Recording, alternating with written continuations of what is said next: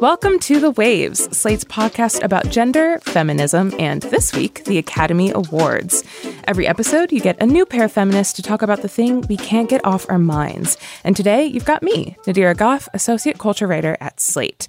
The Academy Awards, also known as and hereto referred to as the Oscars, is around the corner once again. And this year, the ceremony is making headlines for many reasons. For one, the twenty twenty-three Oscars is following a highly controversial broadcast when an altercation between Will Smith and Chris Rock last year not only stunned viewers, but also overshadowed the female nominees' historic wins, including Jane Campion becoming the third female director in history and second female director in a row to win the award for Best Director, and Ariana DeBose becoming the first queer woman of color to win Best Supporting Actress. This year, the Oscars will have a crisis team to somehow deal with any critical mishaps. How? I'm not so sure. But one thing that's clear is there is no crisis team to deal with the Oscars' history of overlooking marginalized groups, including women, in the entertainment industry as a whole, but particularly behind the camera. But that problem, of course, doesn't start with the Oscars, but with the barriers to actually getting a film made. On today's show, I'm going to be joined by Daniela Taplin Lundberg, host of the Hollywood Gold podcast, as well as a film producer and founder of Stay Gold Features, the production company behind films such as Harriet and Honey Boy, to discuss all of this and more. But first, we're going to take a quick break.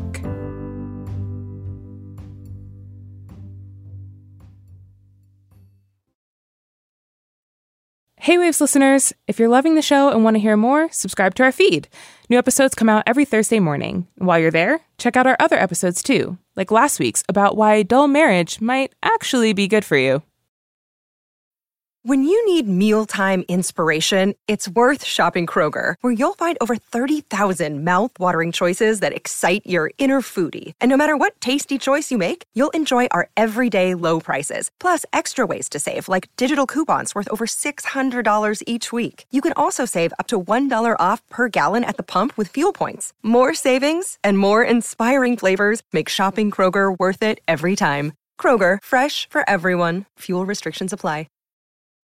Welcome back to The Waves. I am joined by Daniela Taplin Lundberg, host of the Hollywood Gold podcast and founder of Stay Gold Features. Daniela, thanks so much for talking to me today. Oh my God, Nadira, I'm so happy to be here. I'm so excited to talk movies.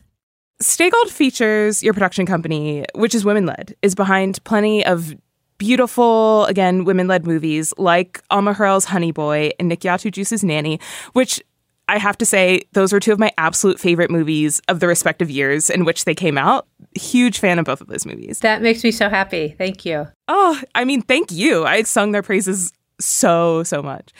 So these are movies that tell overlooked or more intimate stories crafted by women or about women or both. In the case of Nanny, it's both. What drove you to make Stay Gold Features with that sort of frame set of the types of pictures that you were going to produce? And then what was the process like, including the challenges of making the company? Well, I'll start with sort of my light bulb moment in my career, which sort of frames the rest of the movies I've chosen to produce over the last twelve, thirteen years.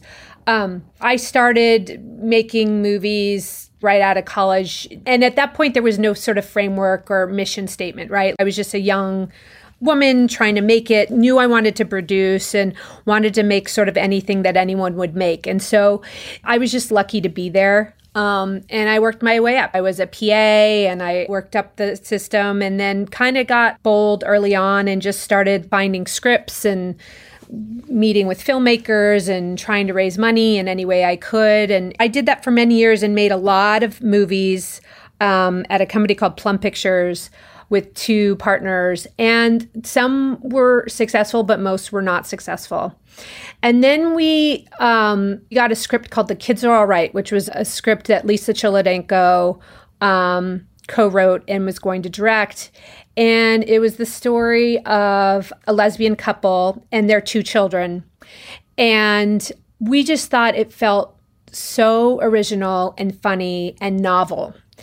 But really, it was just a story about family. And the script had been all over Hollywood. No one wanted to finance it because they thought it was really too niche. It was about a gay couple, and that wouldn't attract a larger audience. And me and my partners were like, no, this film feels so bold and something that hasn't been said before. So we scrapped together a little over four million dollars, and the movie became a huge breakout hit at Sundance and went on to win a Golden Globe, and it was just incredible. If you're going to make a mark in this industry, you've got to take swings and you've got to be bold. And particularly coming from independent film, I was like, you can't just follow what everyone else is going to do. Um, you got to try to make things that you're not seeing in the market that you think people need to see and want to see. So after that, I started this new company. I really quickly just started to gravitate a lot towards female filmmakers because I felt like they were submitting scripts and giving me projects that I felt like hadn't been set in the marketplace. When I got Honey Boy from Alma, I was like, this movie feels so original. I hadn't had a voice like that before, and I just went for it. And no one wanted to finance that film. Um, and the same with Harriet. You can come on back. I won't hurt you bad. You can stay at home, stay with John, stay with us. Would you like that? I'm gonna be free or die. That was a script that had been at Disney since the nineties, and no one wanted to finance it. And I was like, I can't believe there hasn't been a feature film made about Harriet Tubman. And I just loved the way in. It was like America's first superhero. That's our Wonder Woman. If we can frame it that way, then that's a story people are going to want to come out and see in droves. And so my whole sort of methodology became trying to change hearts and minds through entertainment, right? You don't want everything to feel like medicine or else people won't come and see it. But if you can make something feel really entertaining and sticky, um, then maybe you are sort of impacting people without them even sort of fully realizing it. No, that's really interesting because I have been watching the Oscars and have loved movies for almost my entire life. And I feel like I'm someone who is very aware of social situations or inequalities and that kind of thing. But it wasn't until Reese Witherspoon made her own production company and started to get a lot of recognition for telling women's stories. I mean, like, here was a very famous actress who decided that, hey, I read a lot of books, and there are a lot of great books that could be turned into great movies, but they're about women, and so no one wants to do it. And so I'm going to do it. And it wasn't until that started to get some major critically acclaimed recognition that I realized, oh, wow, there was a whole dearth of stories um, about women in these sort of critically acclaimed circles that I maybe had felt but hadn't even noticed before. And you kind of spoke to how you go about choosing your films, which is that these stories are kind of the ones that just naturally speak to you. But how much does that actually truly play a factor into your decision making? I think at this point in my career, part of my method very early on was go out and figure out how to raise your own money and structure financing and speak to investors so that you don't have to wait for studios or mini majors or anyone to say no to something that you believe in. And so I think that very, very early on, I realized that you have to make people money in order for them to invest in you again.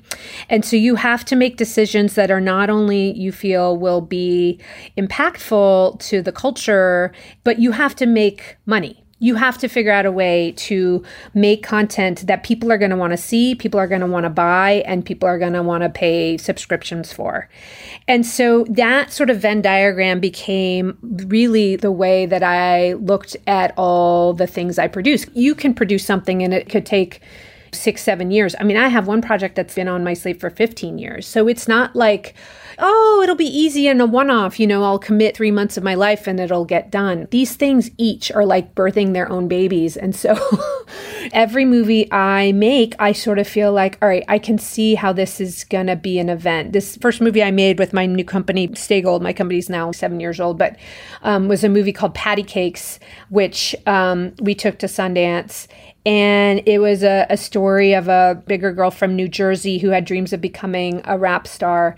And the music was so original. The story felt like something I hadn't seen. The star of the film was this wonderfully unique looking woman. And I was just like, this is the kind of thing that feels like people are going to jump out of their seats with excitement when this woman wins. Mind you, I pay attention to the market. I read everything. I understand what people want to see and what they don't want to see. I really try to be an imbiber of culture and what things are happening in the world. And so it's not blind. It's not, well, I think this is great, so other people should. You know, I really try to understand what people are ready for and what they want to see. People just, you know, they gravitate to the same stories again and again. We just have to figure out how to tell them in different ways with different faces and do it in an interesting way. So. And I think that it's really interesting. And I would like to hear you talk more about the sort of challenges of marketing that and getting the money, because I would assume that as a relatively new producer, when you first started your first company, obviously now you have a cachet to your name and you've got your reputation out there and all of that great stuff. But I would imagine that just starting out and being a woman, that there would be maybe more barriers to fundraising, to marketing, to selling something, to making it so that you can take a chance on something that no one else would necessarily take a chance on. And so I'm really interested in those challenges and the ways that you sort of got around them. I mean, I think you already mentioned one big one, which is just being prepared, reading the market, making sure that you kind of know your stuff. But how did you make it work, you know? I think back to that time, and I think the things I relied on very early on instinctually was just knowing the nuts and bolts of production and the business of it all, because it was a little bit trial by fire and I was making a lot of these two million dollars movies. You were really doing a deep dive into how little money you could get a movie made, right? Because me and my partners weren't able to raise that much money. And so someone would say, oh, we can make that for five. And then we'd say, no, no, we can make it for two. We know how to do that. And so you begin to really learn the tier system and the different SAG rates and for different um, budget ranges and D G A and W G A. And you really sort of have to get into the nitty gritty of insurance and setting up your L L C and your bank accounts. And it's like you're launching a company. And so I found that because I was able to speak about that in a way that felt believable and based on experience, people started to trust me more.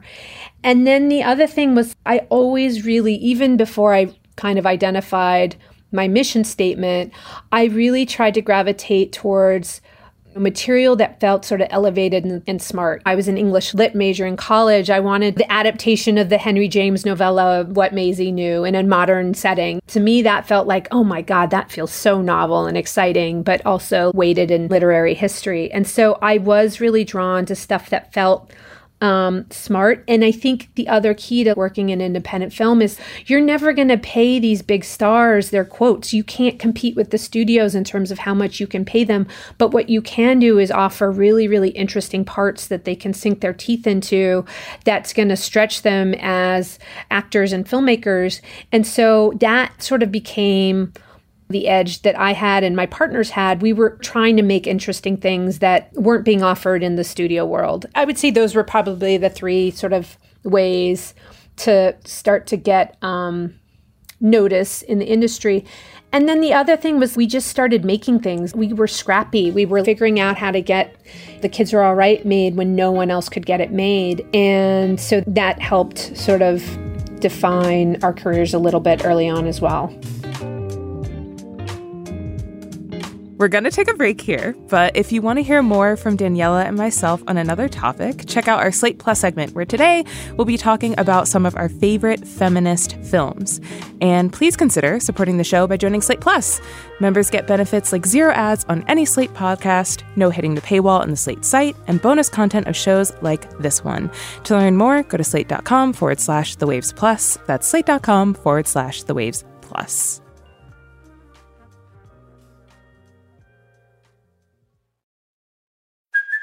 Hey, it's Kaylee Cuoco for Priceline. Ready to go to your happy place for a happy price? Well, why didn't you say so? Just download the Priceline app right now and save up to sixty percent on hotels. So whether it's Cousin Kevin's Kazoo concert in Kansas City, go Kevin, or Becky's Bachelorette Bash in Bermuda, you never have to miss a trip ever again. So download the Priceline app today. Your savings are waiting.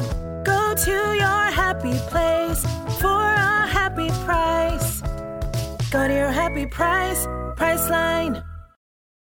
Your brain needs support, and new Ollie Brainy Chews are a delightful way to take care of your cognitive health. Made with scientifically backed ingredients like Thai ginger, L-theanine, and caffeine, Brainy Chews support healthy brain function and help you find your focus, stay chill, or get energized. Be kind to your mind and get these nootropic chews at ollie dot com. That's O L L Y dot com. These statements have not been evaluated by the Food and Drug Administration. This product is not intended to diagnose, treat, cure, or prevent any disease. Another day is here, and you're ready for it. What to wear? Check.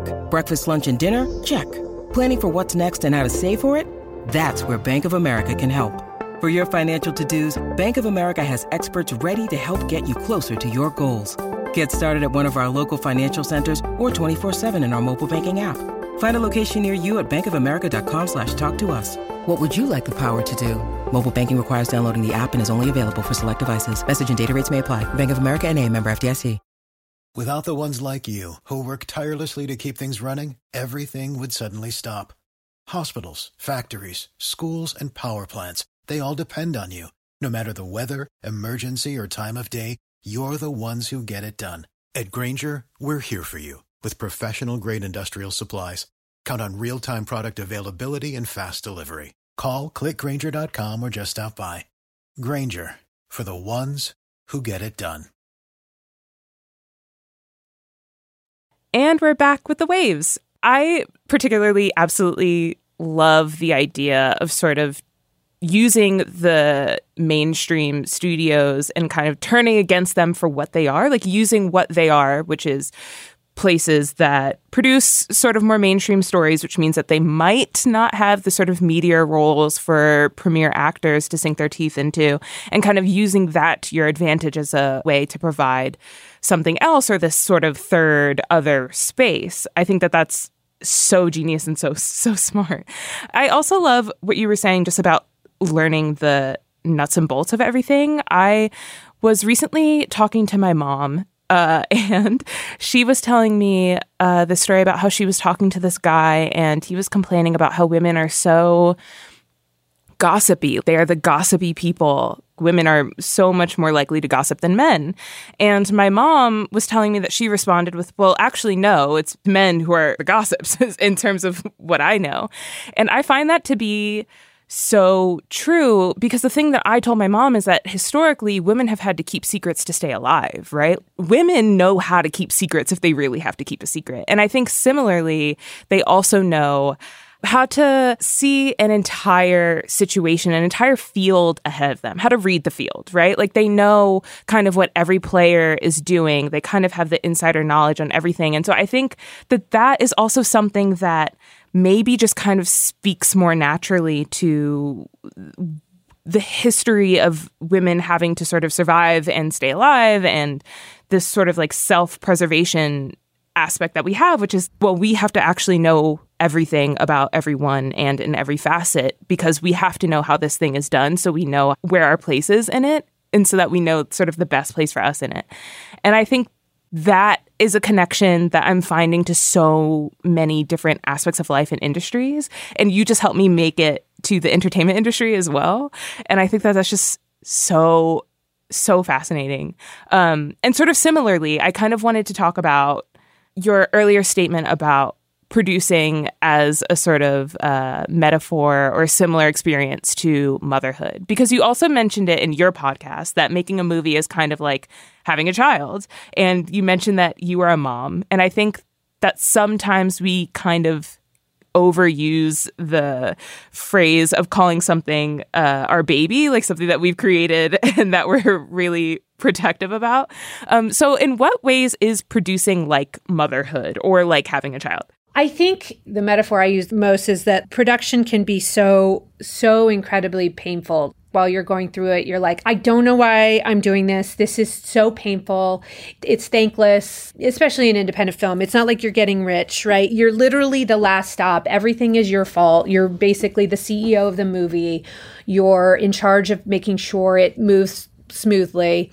And then once it's out into the world and you've done all the hard work and people are enjoying that movie or that metaphorical baby, you love it so much. And you sort of forget all the really, really painful parts. And if you remembered those things too cognizantly, you wouldn't do it again, right? But I find that producing is really like, you've kind of got to anticipate everything in the way that mothers do, right? I saw this cartoon at one point. I'm not going to communicate it well, but it's a mother moving through her day and the father, and I'm not going to stereotype gender roles here, but the partner is like, what can I do to help? And the father then does the dishes, but there's a hundred other things that the mother is thinking about as she's walking through the day and dealing with the kids, and then forgetting that she has to make the doctor appointment, and then she's got to switch the laundry over, and then, oh yeah, she's got to go get the school equipment for the kids because they're starting a new season of whatever sports the next weekend, and she's got to sign up for that thing. And there's so many things on the plate of a producer and a mother,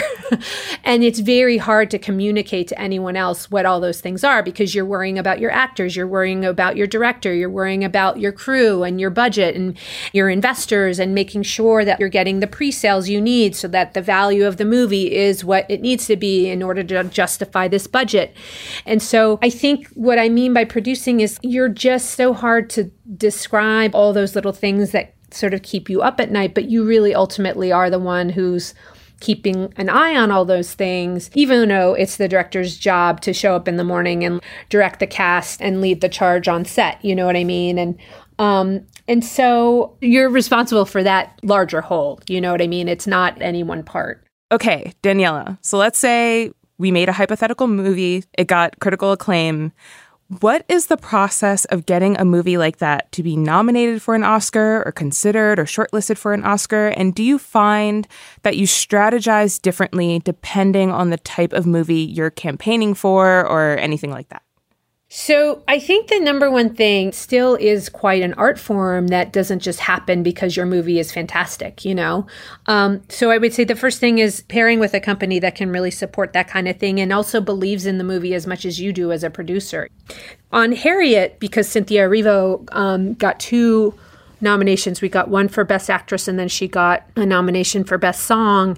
And Focus Features really understood the market. They understood all the players they needed to to hire to make that happen. They understood that Cynthia gave such an incredible performance. They really leaned into that. And by the same token, Cynthia was really willing to do the work, to go to every single event. And you don't really get paid for that. It's a lot of hard work to court your cast and your talent around the world for several months. It's like a whole other job.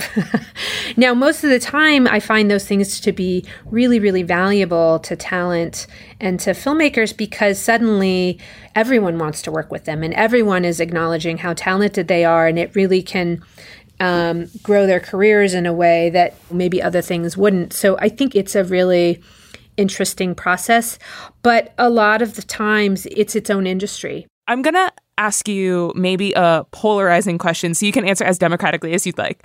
Um, but how do you feel about the Oscars, especially given their not so diverse history and sort of the inequity that's built into the system? How do you feel about the Oscars as the sort of prime marker of cinematic achievement?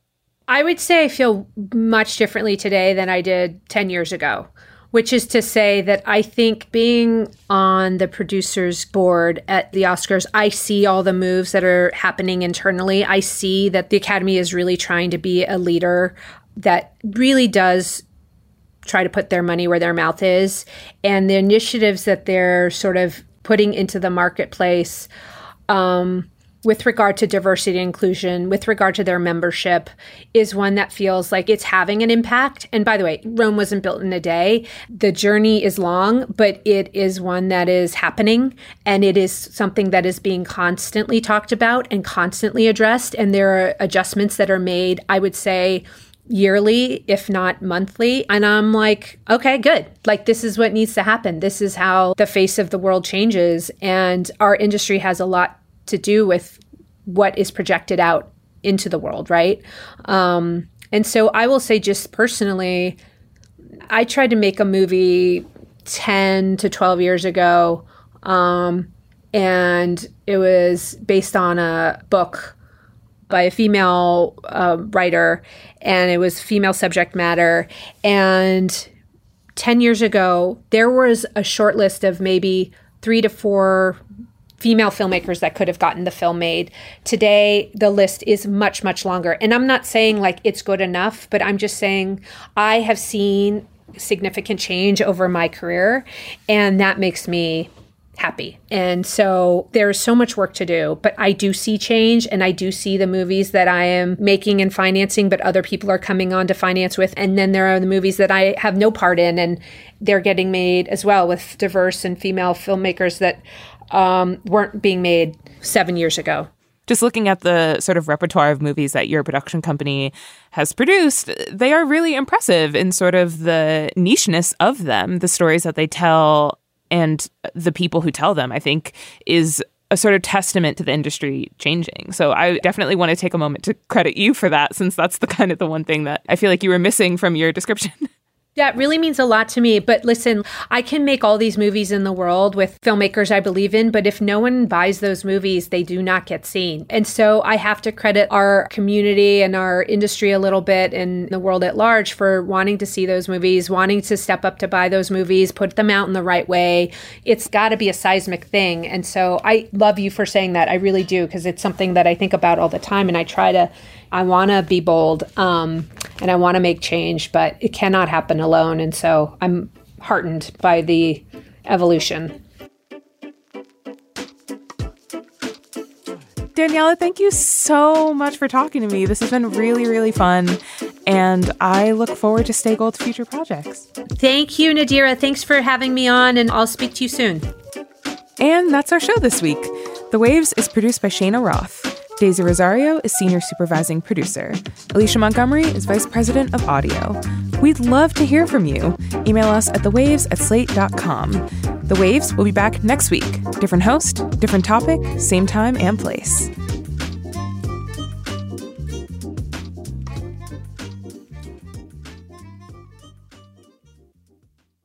Thank you so much for being a Slate Plus member. And since you're a member, you get this weekly segment. Today, Daniela and I are going to talk about our favorite feminist movies, however we define it. So I'm just someone who really loves to discuss favorite movies or movies that surprised us or inspired us. And I thought, what a great way to sneak in a quick moment where we can just fawn over our favorite movies and why we like them. I was really interested in this question because I was thinking to myself, man, I don't even know how I would define a feminist movie. And I think that for me, the sort of definition Definition that I came up with or landed on is that I love movies that just depict women doing whatever it is that they want to do and whatever they feel is best for them. And I like to push back on the idea that a feminist movie or a movie that uplifts women has to be one in which the protagonist is female and is a good person. Like so, sometimes I think it's important to show women making mistakes. I think it's important to show women struggling. And I think it's important to show that autonomy and freedom means actual autonomy and freedom, you know, which means sometimes it's the autonomy to do bad things or to get ourselves into sort of sticky situations. And so there's obviously some just general run-of-the-mill, really great films that I would deem feminist that I love, like Clueless. Set It Off is also a huge one for me, which is, again, a movie where there are women who are not making the best decisions, but they're making their own decisions. Um, I think two that I've seen recently that I absolutely love, um, they are not recent themselves. They're just two films that I happened to watch recently. The first is Down with Love. Have you ever seen Down with Love?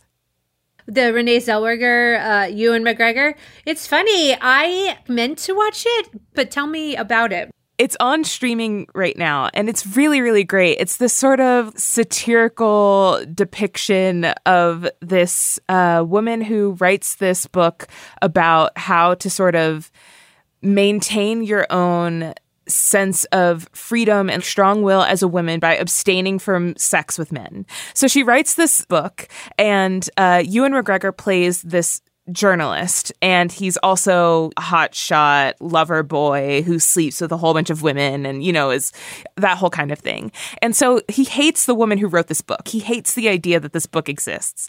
Basically, he just doesn't like the idea that women can kind of have this sexual autonomy in which they can decide whether they want to have sex or not, and like don't fall for the same tricks that men have been putting on them, which is faking to fall in love with them and stuff. And so he goes undercover as a journalist trying to make Renee Zellweger, who's the author of this book, fall in love with him to kind of break her own rules, and so that he can publish this sort of breaking story about how this super popular book is trash, basically. And it's such a fun movie. I think it takes place in a fictionalized fifties or sixties. It's uber stylized. It's so fun. And there's a whole third act turn that's very surprising. And it just ramps up the sort of feminine autonomy even more than was in the movie previously. And so I don't want to spoil it, but it's such a fun ride. But I think there's also some really great morals and quandaries being discussed and worked through in that movie. That was just some of our Slate Plus segment. If you want to hear the whole thing, go to slate.com slash the waves plus to become a Slate Plus member today. Slate.com slash the waves plus.